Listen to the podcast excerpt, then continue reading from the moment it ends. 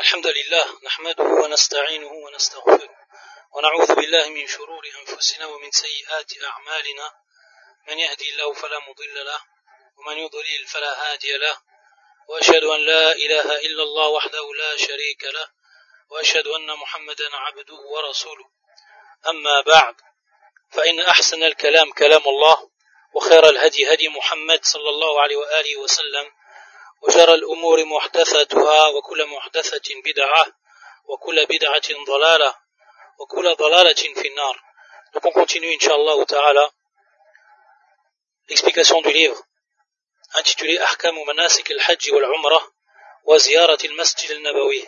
Le Cheikh Al-Allama, l'imam Al-Kabir, Cheikh Al-Islam, Ahmed ibn Abd al-Halim, Ibn Taymiyyah, rahmatullah alayh, rahmatan wasi'a. Donc, comme on l'avait dit au départ, on n'est pas encore rentré dans la lecture du livre en lui-même, c'est-à-dire de l'écrit du shir de l'islam sur ce sujet qui, donc, a pour but d'expliquer les règles de jurisprudence concernant le hajj, mais également la umrah, et également la visite de la mosquée prophétique. On a dit que, donc, comme préliminaire, en introduction, on allait citer certains points pour faciliter ensuite la compréhension de ce que va dire Cheikh al-Islam ibn Taymiyyah. Et ça, c'est à titre de synthèse, pour que la personne, lorsqu'ensuite elle plonge dans la lecture, qu'elle sache quelles sont les conditions, quels sont l'arkan, les piliers, quels sont également ce qui rentre dans les sunan, dans al-wajibat, al-mahvurat, mahvurat al-ihram, plus précisément, ce soit clair pour elle et qu'elle sache ce qui va rentrer donc dans, ces différentes catégories, que ce soit donc al-arkan, al-wajibat, sunan ou mahvurat al-ihram. Donc on continue ces préliminaires, ensuite on commencera la lecture du livre. Pour ce qui est donc de al-arkan, arkan al-hajj. Arkan al-hajj qu'on va retrouver donc à travers le livre, elles sont au nombre de quatre. Donc al-arkan, ce sont donc les piliers du hajj. Pourquoi on les a nommés donc piliers C'est tout simplement que si la personne, elle omet, elle ne fait pas un de ces piliers, que ce soit par oubli ou autre, alors son pèlerinage ne sera pas valide. Son pèlerinage ne sera pas valide. Le premier c'est l'ihram min al-miqat. On va voir ce qu'on veut dire par l'ihram.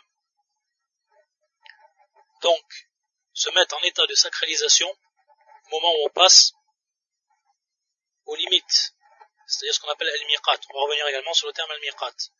Donc al-ihram min al-miqat, ça c'est le premier pilier du hajj. Deuxième pilier, tawaf al-ifada.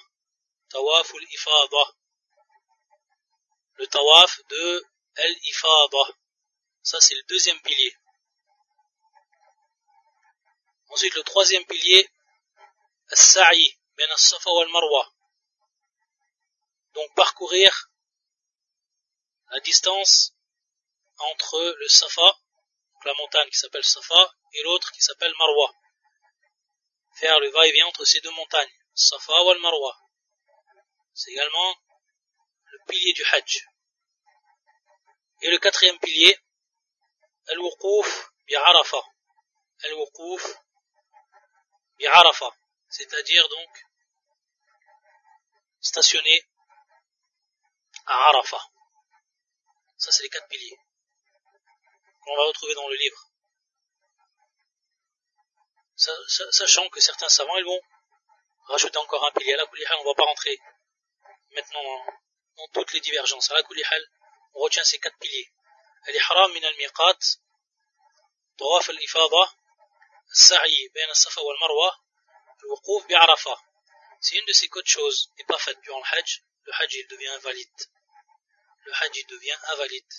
Donc on voit que l'arkan et le Hajj c'est comme l'arkan al-Salah. Si la personne par exemple, elle ne fait pas un des arkan de la prière, alors sa prière sera invalide. Taïb. Ensuite, on a le wajibat. Wajibat ou le Hajj. Donc maintenant les obligations du Hajj, qui sont au nombre de sept sont au nombre de sept.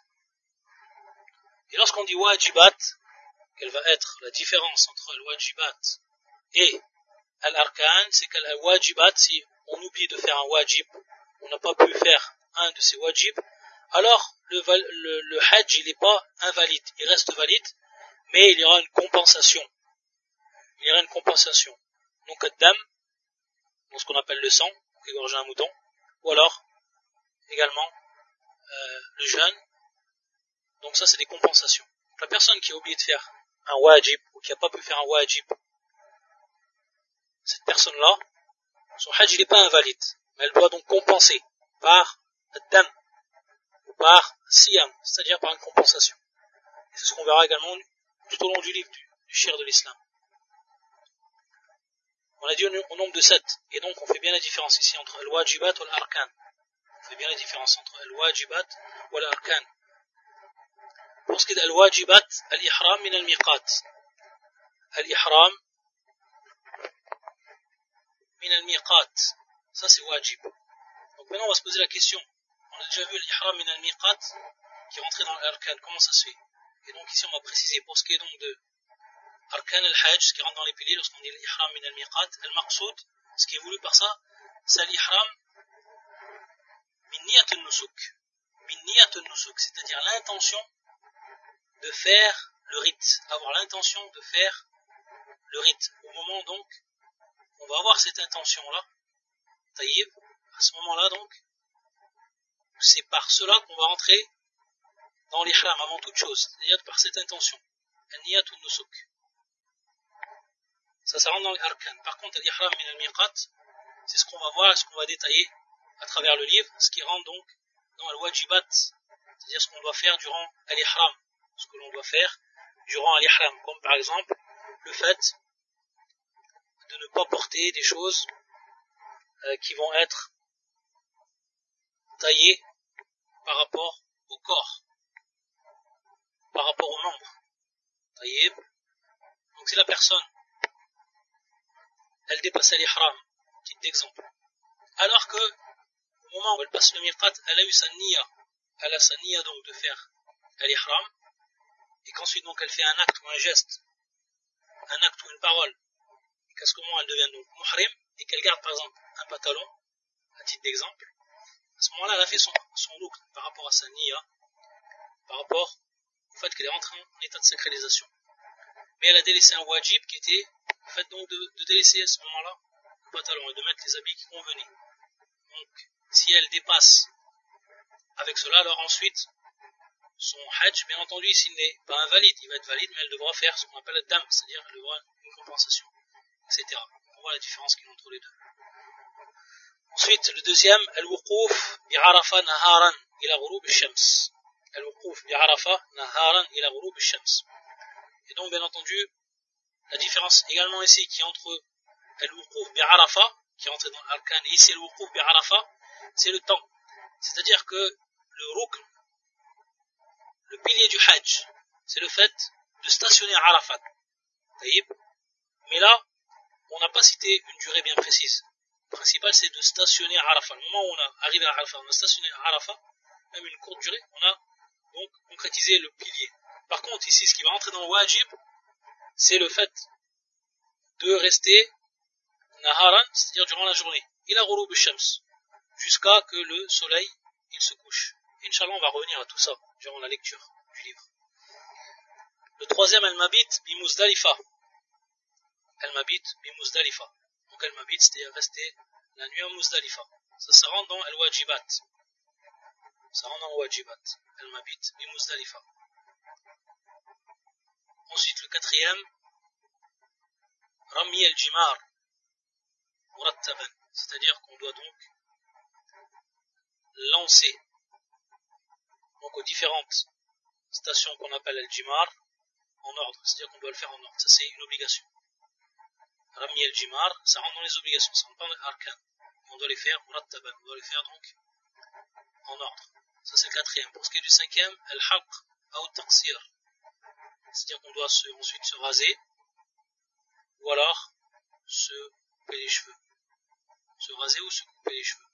Soit le haq, se raser complètement, se couper les cheveux, taqsir. Ça, rentre également dans les obligations. Le sixième, Al-Mabit bimina ayam tashriq. C'est-à-dire rester donc durant les nuits à Mina pendant les périodes des jours qu'on appelle ayam tashriq, les jours du tashriq. Ensuite le septième et le dernier, tawaf al-wada'.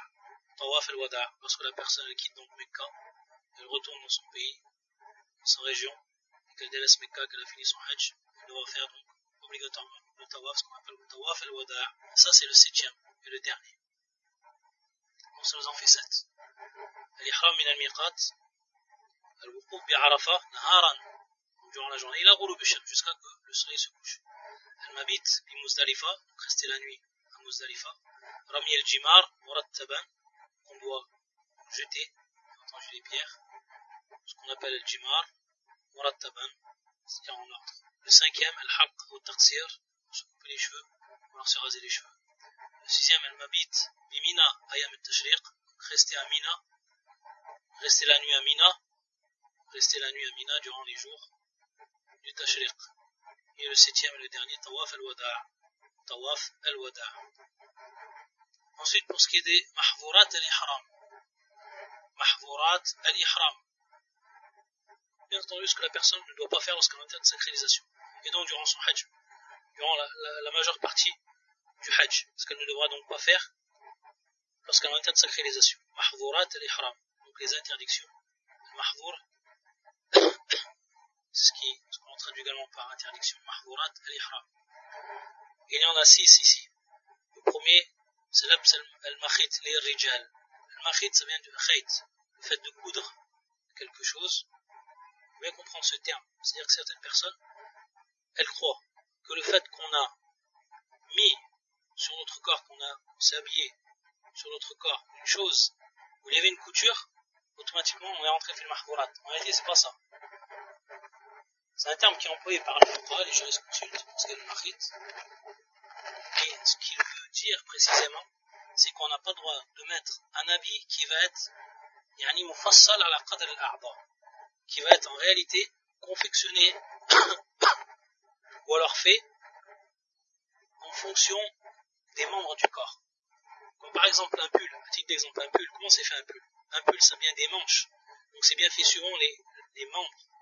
Il est bien conçu, il est bien fabriqué suivant les membres, c'est-à-dire qu'il y a les manches, il y a le col, il a été fait suivant, on peut recouvrir le membre.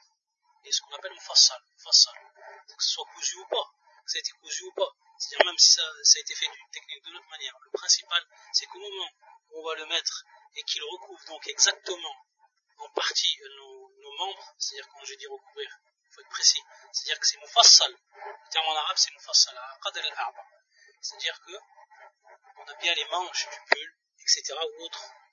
On voit bien que c'est, ça va être fait donc suivant le, le, corps exactement. De même, ce qui pour ce qui est du pantalon, le pantalon, on voit bien que il va avoir donc les deux parties du pantalon qui sont donc faits, qui sont pour les deux jambes. On voit ça, c'est bien fait suivant le, les membres du corps. Ça, c'est ce qu'on appelle en réalité le mahid. C'est le mufassal à la al-a'da. Si par exemple également la personne, elle avait pris les deux pièces que mettent généralement ceux qui font la umrah, ceux qui font le hajj, lorsqu'ils se mettent en état de sacralisation. Si par exemple, ces pièces-là, elles étaient faites exactement pour le corps, alors on rentrait dans ce qui est le mahid, ça serait donc interdit. C'est pour ça qu'on voit que ces deux pièces, c'est des pièces de tissu. Ces pièces de tissu qui sont sur les étalés sont rectangulaires. Donc elles ne sont pas faites suivant, elles n'ont pas été conçues suivant les, membres, le contour des membres. Ça c'est la différence. À comprendre ce qu'on dit al mahid. Ça ne veut pas dire que automatiquement il va y avoir un point de couture, etc. Donc rijal. Ça c'est spécifiquement aux hommes. Est-ce que la femme elle, elle a le droit La femme elle, elle a le droit donc de porter ce qu'on a cité. Bishar, c'est-à-dire qu'on n'a pas le droit de prendre de nos poils, c'est-à-dire de s'épiler ou alors de couper, etc. Ça c'est le deuxième. Le troisième, taqlim al-adhafir, on n'a pas le droit donc de se couper, de se ronger, de se tailler les ongles. Le quatrième, taghtiyatul ras rijal, on n'a pas le droit donc de se recouvrir en étant de sacralisation la tête. Ça c'est également spécial pour les hommes, tandis que la femme elle, elle a le droit. Par contre la femme elle, elle n'a pas le droit donc de mettre un niqab يعني تشد النقاب بمعنى on d'après le hadith qui est muttafaqun alayh où le prophète sallam il a dit لا تنتقب المرأة المحرمة ولا تلبس القفازين c'est donc la femme elle n'a pas le droit de mettre le niqab quand on dit le niqab, le niqab c'est donc le voile qu'elle va mettre pour cacher son visage mais lorsqu'on dit niqab c'est à dire qu'automatiquement ce voile là elle va le resserrer c'est à dire quand elle le met devant son visage elle est obligée donc de le resserrer derrière autour de sa, tête donc à ce moment là soit par exemple il y a deux deux morceaux de tissu derrière qui vont faire qu'elle va pouvoir donc l'attacher. Elle va attacher donc cette euh, comme un bandeau en fait, comme un bandeau qu'on mettrait sur le sur le visage, comme un bandeau qu'on mettrait sur le front. Lorsqu'on met un bandeau, automatiquement on le rattache par derrière. C'est ça qui rentre dans l'interdiction. C'est-à-dire que la femme, elle n'a pas le droit donc, elle n'a pas le droit donc de resserrer ce voile pour donc le fixer devant son visage. Et elle n'a pas le droit de mettre ce qu'on appelle les gants. Elle n'a pas le droit donc de mettre des gants. Elle doit laisser donc ses mains sans gants. Taïb, ça c'est pour ce qui est de la femme. Pour ce qui est de, l'homme, on a dit, c'est rentrer tartia, tartia, tarra, c'est la parole lui de mettre quoi que ce soit sur sa tête. Par contre, la femme, ce qu'elle a le droit de faire, pour qu'elle elle garde donc, et pour qu'elle euh, elle rentre pas dans l'interdiction, ou de dévoiler son visage, c'est qu'elle met donc un voile qu'elle va mettre au-dessus de sa tête. Donc elle va partir de derrière, qui va partir de devant. Taïb, comme si elle recouvrait donc d'un grand voile qu'elle va mettre au-dessus de sa tête. Taïb, à ce moment-là, qu'est-ce qu'elle a fait? Elle a bien recouvert son visage, mais elle n'a pas resserré derrière. Elle n'a pas resserré derrière. On voit bien la différence. La tachut. Ce qu'on appelle ici, ici as-satl. Et as-sahih, ce qui est également authentique, c'est que la femme, même si ce, ce voile, il, il frôle son visage, il se, il se racole à son visage, mafibes, c'est-à-dire qu'il n'y a pas de mal. Et on sait que certains, parmi le madhaib, ils interdisent cela. C'est-à-dire qu'on voit que certaines femmes, lorsqu'elles mettent le voile donc qui va recouvrir leur visage, elles mettent une partie devant le front qui va faire que le voile il va, pas se coller à son visage. Et ça c'est le qawl sahih, c'est-à-dire que beaucoup de savants, la plupart des ils ont dit là, il n'y a pas de mal que la femme, même si le voile il se colle donc à son visage, le principal c'est qu'elle ne rattache pas par derrière le voile qui va recouvrir son visage. Le principal donc c'est qu'elle elle le laisse retomber. Elle prend un voile et le laisse retomber sur sa, sur sa tête.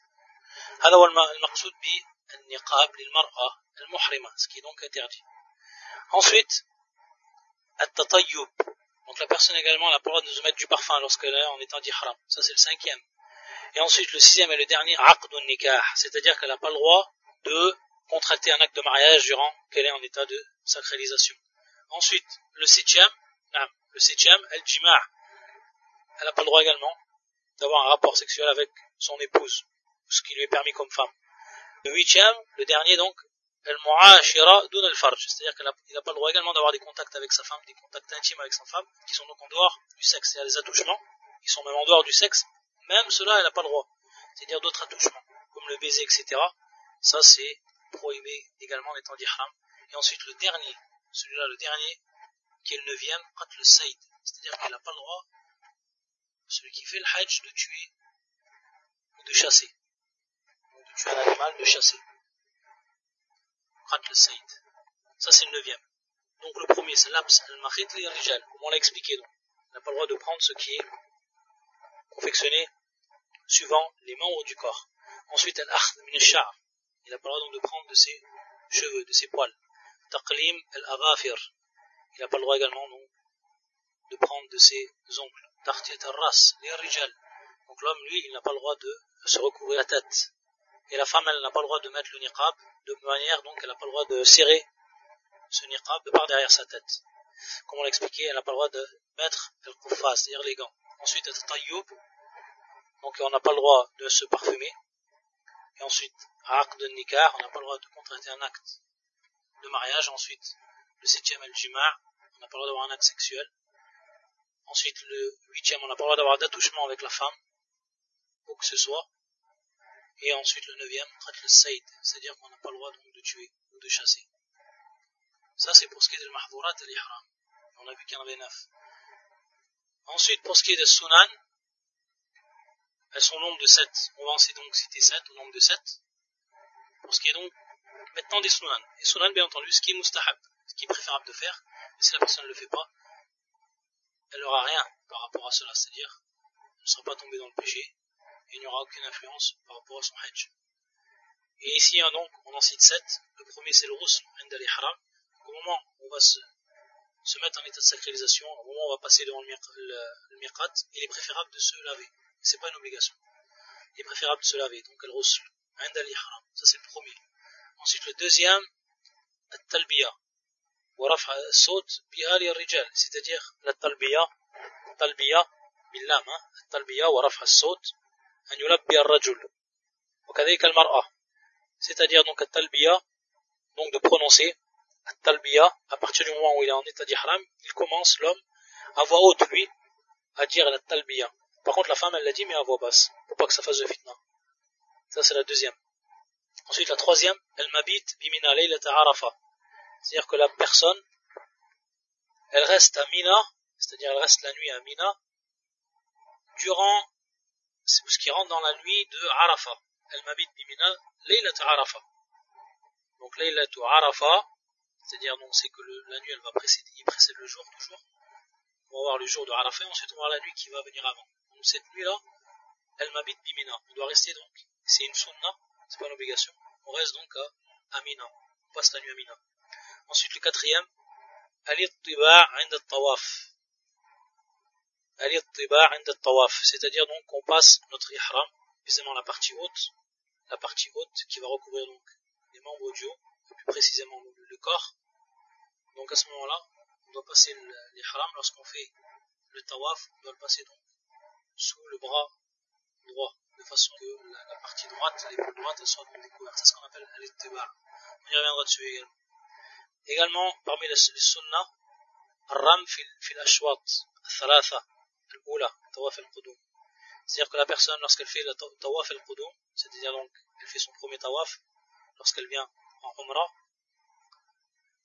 elle doit, durant les trois premiers tawaf, les trois premiers tours donc, où elle doit courir c'est-à-dire entre courir rapidement et entre marcher lentement, c'est-à-dire elle doit s'activer. Pourrait dire courir, mais avec euh, des, pas qui sont, qui sont rapprochés, c'est-à-dire en état de course, mais avec des pas qui sont rapprochés. Ensuite, takbil al-hajar al-aswad. C'est-à-dire le sixième, le sixième sunnah, c'est qu'elle embrasse la pierre noire. Et si elle ne peut pas, donc, elle le fait signe. Elle fait signe donc à cette pierre. Ça, c'est également dans les sunnahs. C'est la sixième. Et ensuite, la dernière, la septième, pour ce qui est de l'ihram, c'est qu'il soit de couleur blanche, que l'ihram soit de couleur blanche. Ça, c'est pour les hommes. Pour ce qui est des c'est autre chose, bien entendu. Elle, elle s'habille comme elle s'habille de façon générale, c'est-à-dire ce qui est shara'i, c'est-à-dire des couleurs qui sont sombres, qui n'attirent pas le regard. Par contre, pour ce qui est de l'homme, le mieux pour lui, ça rentre dans les sunan, c'est que son ihram soit de couleur bien. Ça, ça, ça en fait ça. On les, on les recite. Elle rousse l'inde l'ihram, donc se laver au moment de l'ihram. Ensuite, talbiya, de dire cette talbiya, et à voix haute pour les hommes. Al-Mabit Bimina Arafa, on passe donc lorsqu'on est dans la nuit de Arafa, qui va précéder le jour de Arafa, on passe cette nuit-là à Mina. Ça, on dans les. Ensuite, Al-Ittiba' un tawaf, donc le fait de passer l'ihram sous, sous le bras droit. Ensuite, Al-Ram, fil ashwat, c'est-à-dire les trois premiers tours, on les fait en courant. Ensuite, Taqbil al-Hajar al-Aswad, le sixième donc, embrasser la pierre noire, et ensuite le septième, le septième Sunan al-Hajj, qui Sunan al-Hajj, que le ihram les hommes c'est de couleur blanche. Ah. Ensuite, on va revenir à un point qu'on avait déjà cité et qu'on va un peu plus détailler pour ce qui est de l'Umrah. On avait dit que l'Umrah, la parole authentique, la parole la plus sûre, ou l'avis le plus sûr, c'est que la c'est une obligation. Une fois, comme le Hajj, dans la vie du musulman et de la musulmane. Et on avait vu comme preuve le verset suivant, qui était Surat al-Baqarah, qui était le verset 196, où Allah Azzawajal dit Wa atimmu al-hajj wal umrata lillah. Wa atimmu, ici c'est sirat al-amr. Wa yufid donc al-wujub. Yufid al-wujub. C'est-à-dire que le verbe ici, wa atimmu, c'est l'impératif. Et l'impératif, donc, on sait que il a pour conséquence et il implique l'obligation. Donc, on voit que Allah Azzawajal a cité ici le hajj, il a cité également la umrah. Donc c'est une preuve coranique que la umrah, ça rentre dans les obligations. Également, hadith du prophète sallallahu alayhi wa sallam, lorsque le sahabi Abu Razin, radiallahu ta'ala anhu, il était venu poser la question au prophète sallallahu alayhi wa sallam, et qui lui avait donc demandé par rapport à son père, qui était quelqu'un de très vieux et qui n'avait pas la capacité physique de faire hajj. Et qu'est-ce qu'il a dit le prophète sallallahu alayhi wa sallam? Ce hadith est rapporté par Abu Dawood au Tirmidhi wa Nasa'i. Il est authentifié, notamment par Shir al-Albani, comme a fait Sahih al-Jami' qui est le hadith numéro 3127. Le prophète sallam il a répondu à Abu Razin, radiallahu ta'ala anhu, il lui a répondu sallallahu alayhi wa sallam, Hujja an abik wa. Il lui a dit, fais le hajj donc. Pour ton père, et également la umrah pour ton père. Hujja abik wa. Donc également ça, ça va nous prouver que la Umrah, elle va être au même niveau que le Hajj, pour ce qui est de l'obligation. Pour ceux qui ont dit que ce n'était pas obligatoire, comme l'imam Malik et d'autres, rahmatullah al jamir eux ils ont pris comme preuve certains hadiths qui en réalité ne sont pas authentiques et qu'on va citer. Et c'est pour ça que Ibn Abd al-Barr, Hafid al-Maghrib, en son temps, qui a dit donc et qui est bien entendu celui qui expliquait, qui a fait le, le Takhrij de Muwatta, et qui a également euh, beaucoup de livres, bien entendu qui s'appelle le Tamhid, et qui a également beaucoup de livres dans le fiqh, comme l'Istifkar, et d'autres encore, qui font partie donc des livres précieux de la bibliothèque islamique, Ibn Abd al-Bar, le grand savant du Maghreb, yani Hafid al-Maghreb de son temps. Il disait donc que tout ce qui était روي ذلك بأسانيد لا تصح ولا تكون بمثلها الحجة ولا تكون بمثلها الحجة il disait donc tous ces, toutes ces chaînes de transmission qui ont été rapportées pour ce qui est de ces hadiths qui vont en réalité apporter comme comme preuve que la Umrah n'est pas obligatoire, ils ne sont pas authentiques. Et donc, on ne peut prendre comme preuve. Parmi ces hadiths, ce qui est rapporté par l'imam Ibn Majah dans ses sunan, où le prophète sallam il dit, Al-Hajj jihad, wal-Umrah tatawwa. C'est-à-dire que le Hajj c'est un jihad, wal-Umrah c'est quelque chose qui est surrogatoire. Tatawwa, bima'na mustahab. Tatawwa, bima'na mustahab. C'est un hadith, en réalité, qui est daïf, un hadith qui est faible. Également, un autre hadith qui est rapporté par Jabir radiallahu ta'ala anhu, lorsqu'une personne est venue voir le prophète sallam, il lui a demandé est-ce que la Umrah c'est obligatoire ou pas. Et le prophète sallam, il a répondu dans ce hadith, là. Il a répondu non, c'est-à-dire qu'elle n'est pas obligatoire, mais si tu fais la Umrah, ce sera mieux. C'est un hadith qui est rapporté par l'imam intermédiaire dans ses sunan, mais qui est également un hadith da'if, kama da'afa ou l'imam al-Albani, et d'autres encore. Donc, ça c'est un titre d'exemple des hadiths qui sont daif et qu'on ne peut prendre comme hujja. À la la parole la plus forte, comme on a dit, c'est que l'umrah c'est une obligation durant la vie du musulman. Et bien entendu, lorsque la personne elle fait, comme on verra, il y aura trois sortes de hajj, et lorsqu'elle fait le hajj, alors automatiquement on va faire une umrah. Et cette umrah, taïb, elle va lui être comptée donc comme étant la umrah qu'elle a fait dans sa vie, qui lui est obligatoire. Donc la personne, si elle fait le hajj tamattu', automatiquement elle va faire une umrah. Et à ce moment-là, ça va lui être compté. Ça va lui être compté comme la umrah. Donc elle aura fait la umrah en même temps qu'elle aura fait son hajj en lui-même. Taïb. Également, umdatul qiran. Pour ce qui est de la deuxième partie ou la deuxième catégorie du hajj qui s'appelle le qiran, ala sahih, sachant qu'il y a un grand irtilaf sur cette question-là, est-ce que la umrah que l'on fait avec Al-Qiran, est-ce que ça va être compté comme étant l'Umrah qui est obligatoire ou non? Le sahih, c'est que c'est compté, c'est compté comme tel. Donc soit la Umrah du Tamattu ou la Umrah de Al-Qiran, c'est deux Umrah qu'on fait donc durant le Hajj obligatoirement. Si on fait suivant ces deux catégories euh, de Hajj, automatiquement elles sont donc comptées pour le musulman comme étant la Umrah qu'il a été obligé de faire durant sa vie, donc il n'aura pas à le refaire une autre fois sauf si après ça rentre dans le tatawwa, ce qui est mustahab. Ensuite, une autre question également. Tout ça, c'est bien entendu, ça rentre dans les préliminaires avant de rentrer dans la lecture du livre du shir. C'est important à connaître. Pour ce qui est de Ashur al-Hajj, donc on a parlé plusieurs moments des mois du, Hajj. Ces mois du Hajj, et on sait qu'Allah il nous dit dans son Coran, Al-Hajju Ashurun Ma'lumat, c'est-à-dire que le pèlerinage se fait donc durant des mois bien précis. Ashurun Ma'lumat, des mois qui sont précis, qui sont connus. Ma'lumat, Ashurun Ma'lumat. Les savants donc, ils se sont divisés quant à la compréhension du terme Ashurun Ma'lumat. Qu'est-ce qui va rentrer donc dans ces mois? Sachant que ces trois mois, ils sont Shawwal, donc le mois qui est tout de suite après le mois du Ramadan, c'est-à-dire que Laylatul Eid, lorsque le lendemain on sait que c'est l'Eid, durant cette Layla, durant cette nuit, on vient de rentrer dans les mois du, du Hajj. parce que ce sera le premier de Shawwal. Ce sera le premier de Shawwal. Et donc cette Layl, cette nuit-là, Laylatul Eid, ce sera la première nuit de Shawwal. Et donc à ce moment-là, on va rentrer dans les mois du Hajj. Donc c'est Shawwal, bilittifaq. Et c'est également le mois qui suit Dhul Qiyada, bilittifaq également. Et ensuite, là où il y a la divergence, c'est pour ce qui est de Dhul Hijjah. Il y a parmi les savants ceux qui ont dit que c'est Dhul Hijjah complet. C'est-à-dire donc Dhul Hijjah du premier jusqu'au dernier jour de Dhul Hijjah, c'est, ça reste les mois du, du Hajj. Et ça c'est la parole de l'imam Malik. ta'ala. Et pourquoi? Parce que lorsqu'Allah a dit Ashurun ma'lumat, Ashur, qui est le pluriel de Shar, Ashur, c'est un pluriel. Et on sait que le minimum pour que on ait un pluriel dans la langue arabe, il faut que ce soit trois. Si on aurait par exemple deux, deux c'est pas un pluriel dans la langue arabe, deux. Le minimum en langue arabe pour qu'on dise un pluriel, il faut que ce soit trois. Taïb. À titre d'exemple, on dit une personne, rajul. Mais si on veut plusieurs personnes, on dit ar-rijal, automatiquement il faut qu'il y en a trois. Sinon, s'il y aurait eu deux personnes, on aurait dit rajulan. On aurait dit rajulan. Et nous, donc, on fait, en langue arabe, on fait bien la différence. On fait bien la différence entre un et deux, et ensuite, el jam. Ensuite vient le pluriel.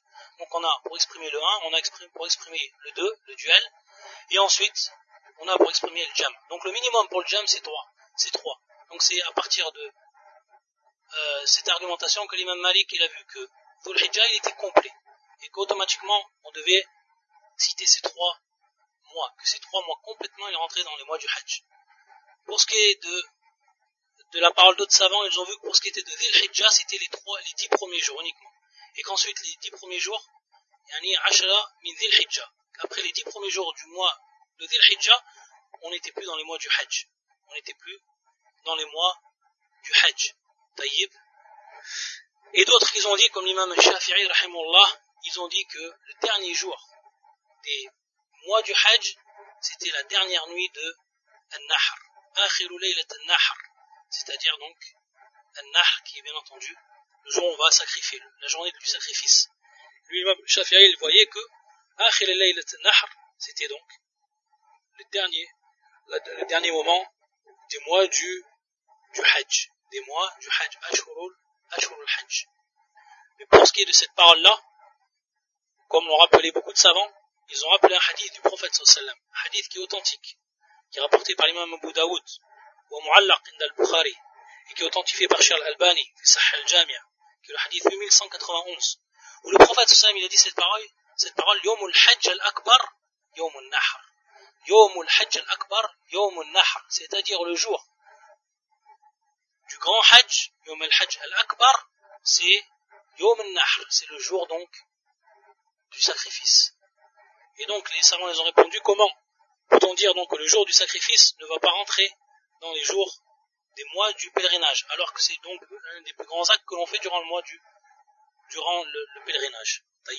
Et pour ce qui est bien entendu de ce qui va être le plus proche, Wallahu ta'ala alam, c'est la parole de l'imam Malik. Ce sont les trois mois. Il va avoir donc des conséquences par rapport à ce tir, à Et donc, malgré cela, même ceux qui ont dit que c'était uniquement Ashur min Hijjah, c'était les dix premiers jours uniquement de Hijjah, ils vont voir que même si la personne fait des actes après, qui rentrent dans le, des actes du pèlerinage, ça va quand même être compté. Donc on voit que, en réalité, de dire que les mois, ce sont Shawwal, Dhul Qiyada, Dhul Hijjah, trois mois complets, c'est bien donc les trois mois du Hajj.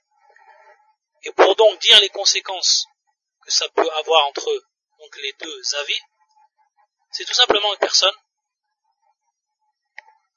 qui va faire le tawaf, tawaf al-ifada. On sait que la personne elle peut retarder tawaf par exemple al-ifada ou al-sa'i et qu'elle le fait donc après les 10 min hijjah. Est-ce que cette personne-là a fait cet acte durant les mois du Hajj ou pas? Donc, suivant la parole de l'imam Malik et ceux qui l'ont suivi, ceux, qui ont dit que c'était uniquement Achaï vont dire non. Et malgré cela, on va voir que la plupart vont dire que c'est quand même, que c'est acceptable. Pour ce qui est des mois du Hajj, ce sont donc ces trois mois. Shawwal, Al-Qiyada, Ashumin Hijjah. Et bien entendu, ici, pour bien comprendre, lorsqu'on dit Ashur al-Hajj, si par exemple une personne,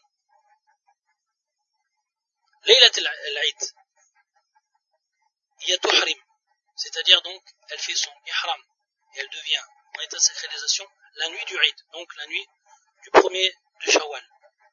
Alors à ce moment-là, et bien entendu, tahzim lil-Hajj, taïb, alors à ce moment-là, il va bel et bien rentrer, son Hajj va devenir pour lui donc une obligation, bien entendu. Par contre, une personne, elle ne peut pas yuhrim lil-Hajj avant cela, c'est-à-dire avant ces mois-là. Il faut automatiquement que ça commence à partir du premier du mois de Shawwal, pour qu'elle puisse faire son ihram et ensuite partir donc à, à la Mecque. Si par exemple elle est euh, si par exemple elle est donc elle va faire à ce moment-là, le premier jour de Shawwal, il y a tuhrim al-umra ou al-hajj, c'est-à-dire pour sa umra.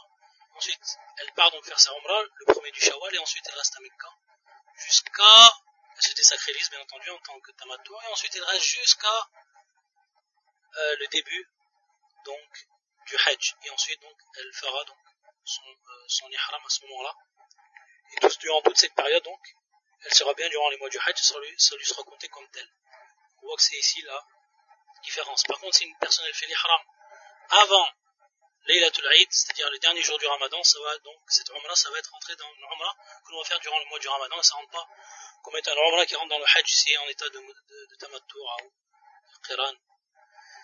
De même si la personne, elle est moufride uniquement, c'est-à-dire qu'elle fait uniquement donc le Hajj, et que donc elle passe à Mecca, et qu'elle fait l'Ihram pour le Hajj en moufrid, c'est-à-dire uniquement le Hajj en lui-même, sans qu'il y ait de, de avec lui, comme on verra, comme on expliquera également les catégories, alors à ce moment-là, également, cette personne-là, taïb, ou mulzim bil hajj, c'est-à-dire il devient donc obligatoire qu'il fasse ce hajj-là, et toute cette période-là, il sera bel et bien en état donc de sacralisation pour celui qui moufrite, jusqu'à que vient donc le, les premiers temps du, du hajj.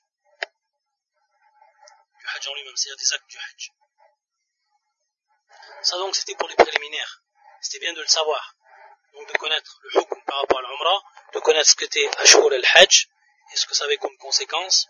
Également, de connaître l'arkan de façon synthétique, c'est-à-dire de faire une synthèse pour ce qui était des arkam al-wajibat, et pour ce qui était également des sunan, etc., le shurut, ce qu'on a cité, et également ce qu'on avait cité par rapport donc au hukm, al-hajj, et également fadail al-hajj, tout, ce, tout, ceci donc, ces deux premiers cours, c'est pour une introduction à la lecture du livre, et pour que ce soit ensuite plus facile.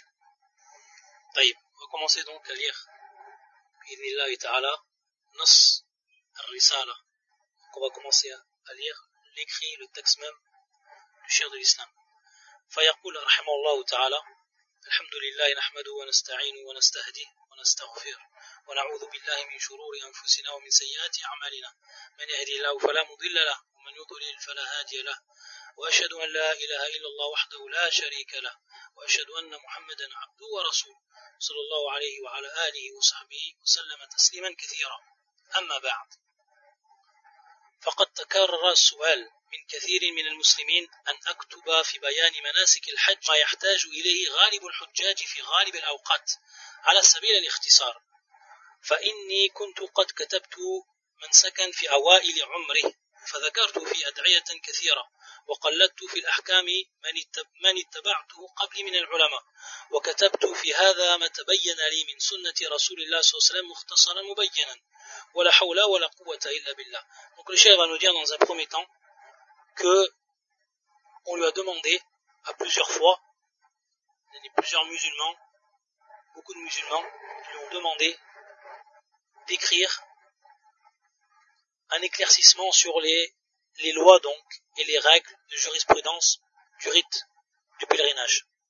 Et ce que ce que les pèlerins doivent connaître principalement, et ceci bien entendu à la sabil al c'est-à-dire que ce soit de manière résumée. Donc, on sait à partir de là, ce que l'on va lire de Shir al-Islam, ça va être un résumé, ça va être un concentré. On sait que Shir al-Islam, d'habitude, lorsqu'il écrit des livres, et lorsqu'il traite de questions, on sait qu'il s'élargit beaucoup Shir al-Islam ibn Taymiyyah. On l'a vu à plusieurs reprises.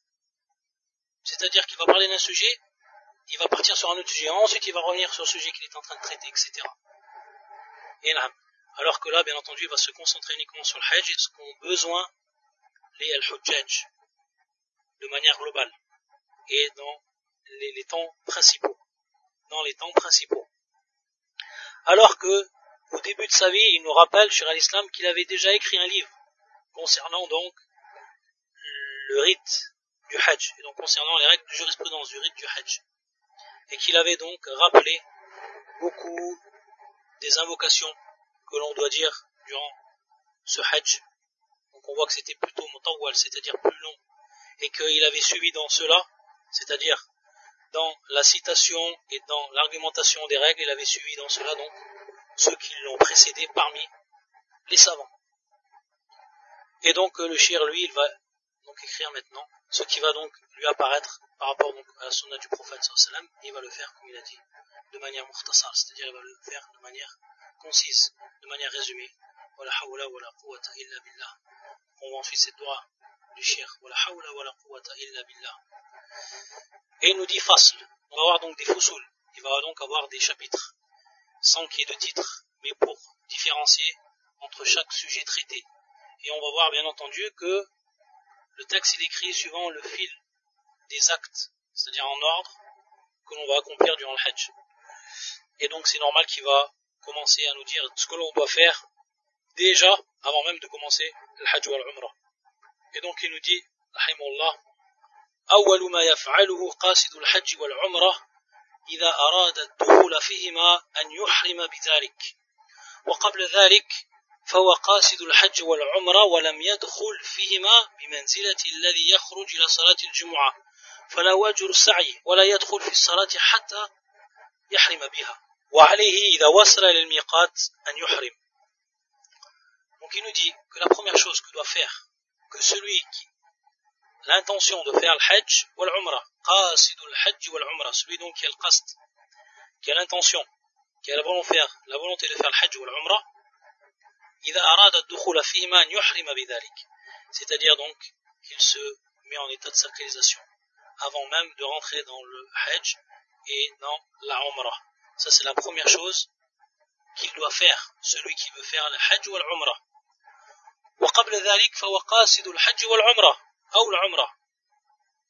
C'est-à-dire même avant qu'il commence le Hajj, même avant qu'il commence euh, l'Umrah, et même avant qu'il fasse l'état sacralisation à l'Ihram, c'est-à-dire qu'il a déjà cette volonté du Hajj ou de la. Donc on voit bien que avoir la volonté, c'est-à-dire un niya, avoir cette niya de faire le Hajj ou l'Umrah, c'est pas au moment où on doit, on doit faire l'Ihram en lui-même. Mais cette niya, on l'a déjà depuis le début de notre voyage.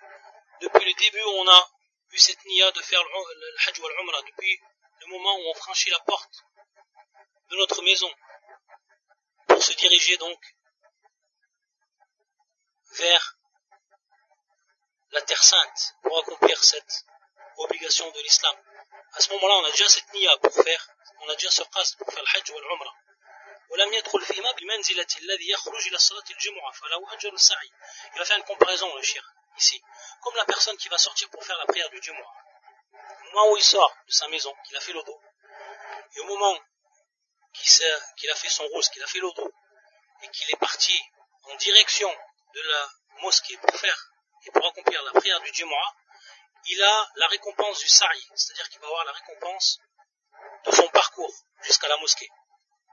Et on sait, dans le hadith, rapporté par l'imam al-Bukhari, l'imam muslim, lorsque le prophète Sam a dit, من يغتسل يوم الجمعة غسل الجنابة ثم راح فكأنما قرب بدنه ومن راح في الساعة الثانية فكأنما قرب بقرة الحديث c'est-à-dire celui donc qui a fait al-ikhtisal qui s'est lavé le jour du, vendredi. Ce lavage que l'on doit faire, qui est le lavage bien entendu religieux, le même lavage que l'on fait lorsqu'on se lave donc du al-janaba, de l'impureté majeure, et qu'ensuite donc il part, c'est comme si donc il avait sacrifié badana, yani qarraba badana, etc. Ensuite donc le hadith. Donc on voit ici que la personne elle, elle ajr, ajr du sa'i, alors qu'elle n'est même pas rentrée dans la prière du Jumu'ah.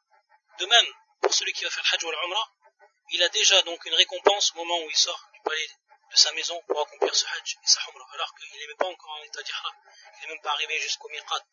Mais durant tout ce temps, il a quand même la récompense, car il part avec cette niya-là, cette niya qu'il a donc, ce qast qu'il a pour faire le hajj ou l'umrah. De même, c'est-à-dire que cette personne-là, elle n'est pas rentrée encore.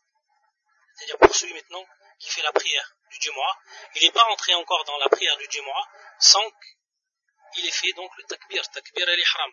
Tant qu'il n'a pas fait takbir et l'ihram, comme le prophète nous l'a indiqué dans le hadith qui est rapporté par Ibn Majah et d'autres, qui est un hadith Hassan, où il a dit, le prophète sallam, يفتح الصلاة الطهور وتحريمها التكبير وتحريمها التكبير. C'est-à-dire que au moment où il rentre réellement dans la prière, c'est le moment où il fait le takbir, ce qu'on appelle takbir et l'ihram. On voit les mêmes termes ici qui sont employés, l'ihram, takbir et l'ihram. C'est-à-dire, C'est-à-dire, lorsqu'on dit tahrim, c'est-à-dire qu'à ce moment-là, lorsqu'il rentre dans la prière, il n'a plus le droit de faire des choses qui lui étaient permises auparavant. Qui étaient permises auparavant. De même, pour ce qui est du hajj et de la umrah, au moment où il rentre dans l'ihram, et donc au moment où il rentre réellement dans son hajj, dans sa umrah, ou dans sa umrah, il ne pourra plus faire ce qu'il pouvait faire avant. C'est pour ça qu'on appelle ça ihram également. Taïb, qui prend le même terme lorsqu'on dit takbir et l'ihram.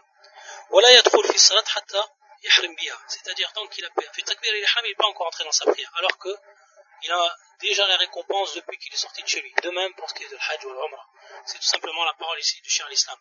Et on va voir que beaucoup de savants, ils vont nous rappeler qu'il incombe aux musulmans, avant donc qu'ils commencent de faire ce, ce hajj, cette umrah, qu'il fasse le tauba de ses péchés.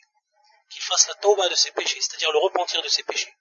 Et on sait, on a déjà vu durant les cours précédents, les conditions du repentir pour qu'il soit accepté. Et donc la personne sait ce qu'elle doit faire avant de partir pour son hajj, pour sa umrah, avant même qu'elle prenne l'avion, qu'elle se déplace. Il faut qu'elle fasse cette tauba, cette tauba sincère envers Allah Azzawajal il faut qu'elle fasse cette tauba. Et on sait qu'Allah Azzawajal dit Innama yataqabbalu Allah min. Allah Azzawajal, il accepte donc les actes de ceux qui sont pieux. Et donc la personne également, lorsqu'elle va faire son umrah, son hajj, pour que ce soit une umrah, un hajj qui soit mabrour, qui soit accepté à tout point de vue, il faut qu'elle fasse la tauba, il faut qu'elle fasse le repentir de ses péchés avant qu'elle parte faire ce hajj ou alors cette umrah.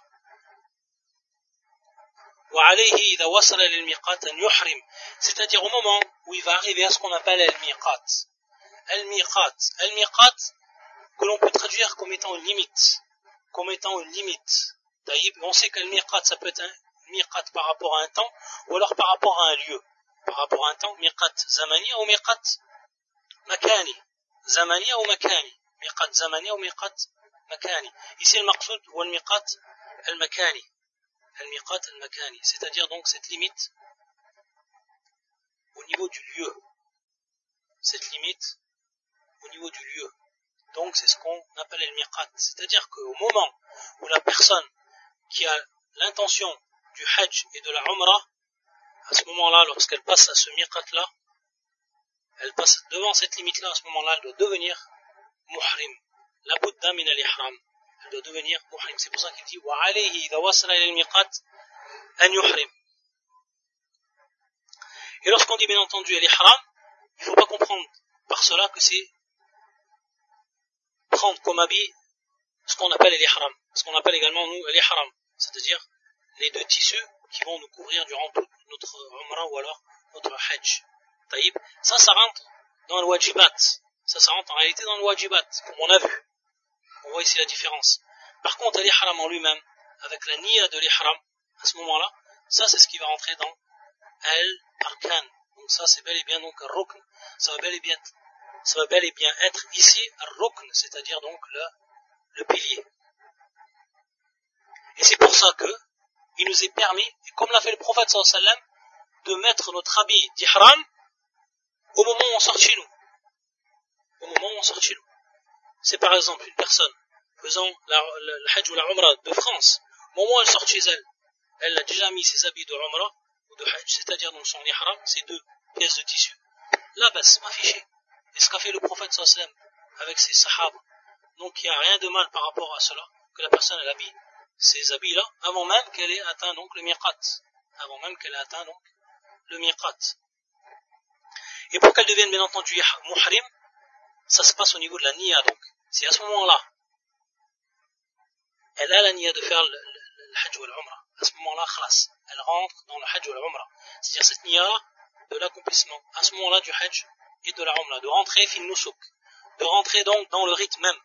La niya de rentrer à ce moment-là dans le rythme même du hajj ou de la umrah. Donc la différence qu'il y a entre la niya qu'on a de faire le hajj ou la umrah qu'on a déjà depuis qu'on est parti. Ça, ici c'est la niya de rentrer même dans le rythme même. Taïb. Et c'est pour ça que il faut à ce moment-là soit une parole ou alors soit un acte pour qu'on devienne muhrim. En plus de cette niya qui accompagne donc cette niya. C'est pour ça que si la personne à ce moment-là, elle a, elle fait cette niya, elle a cette niya, elle a cette attention à ce moment-là, parce qu'elle est au miqat, et qu'ensuite, à titre d'exemple, elle dit une parole, par exemple, talbiya, la baik Allahumma la baik, etc. Donc si elle dit simplement cette talbiya, à ce moment-là, elle devient muhrim. À ce moment-là, donc, elle devient muhrim. À ce moment-là, donc, elle accomplit son rukn. Et à ce moment-là, elle devient en état de sacralisation. Donc elle a fait un acte, ici une parole, et en plus de sa niya, à partir de là, elle est devenue muhrim. Et même si s'est déjà revêtue de son ihram, comme on l'a vu, c'est-à-dire de, ses habits qui sont propres à l'ihram, auparavant. Donc c'est bien une différence ici qu'il y a à faire entre le qasd, ou le niya, et l'ihram. طيب نكتفي بهذا القدر إن شاء الله تعالى سبحانك اللهم وبحمدك أشهد أن لا إله إلا أنت أستغفرك وأتوب إليك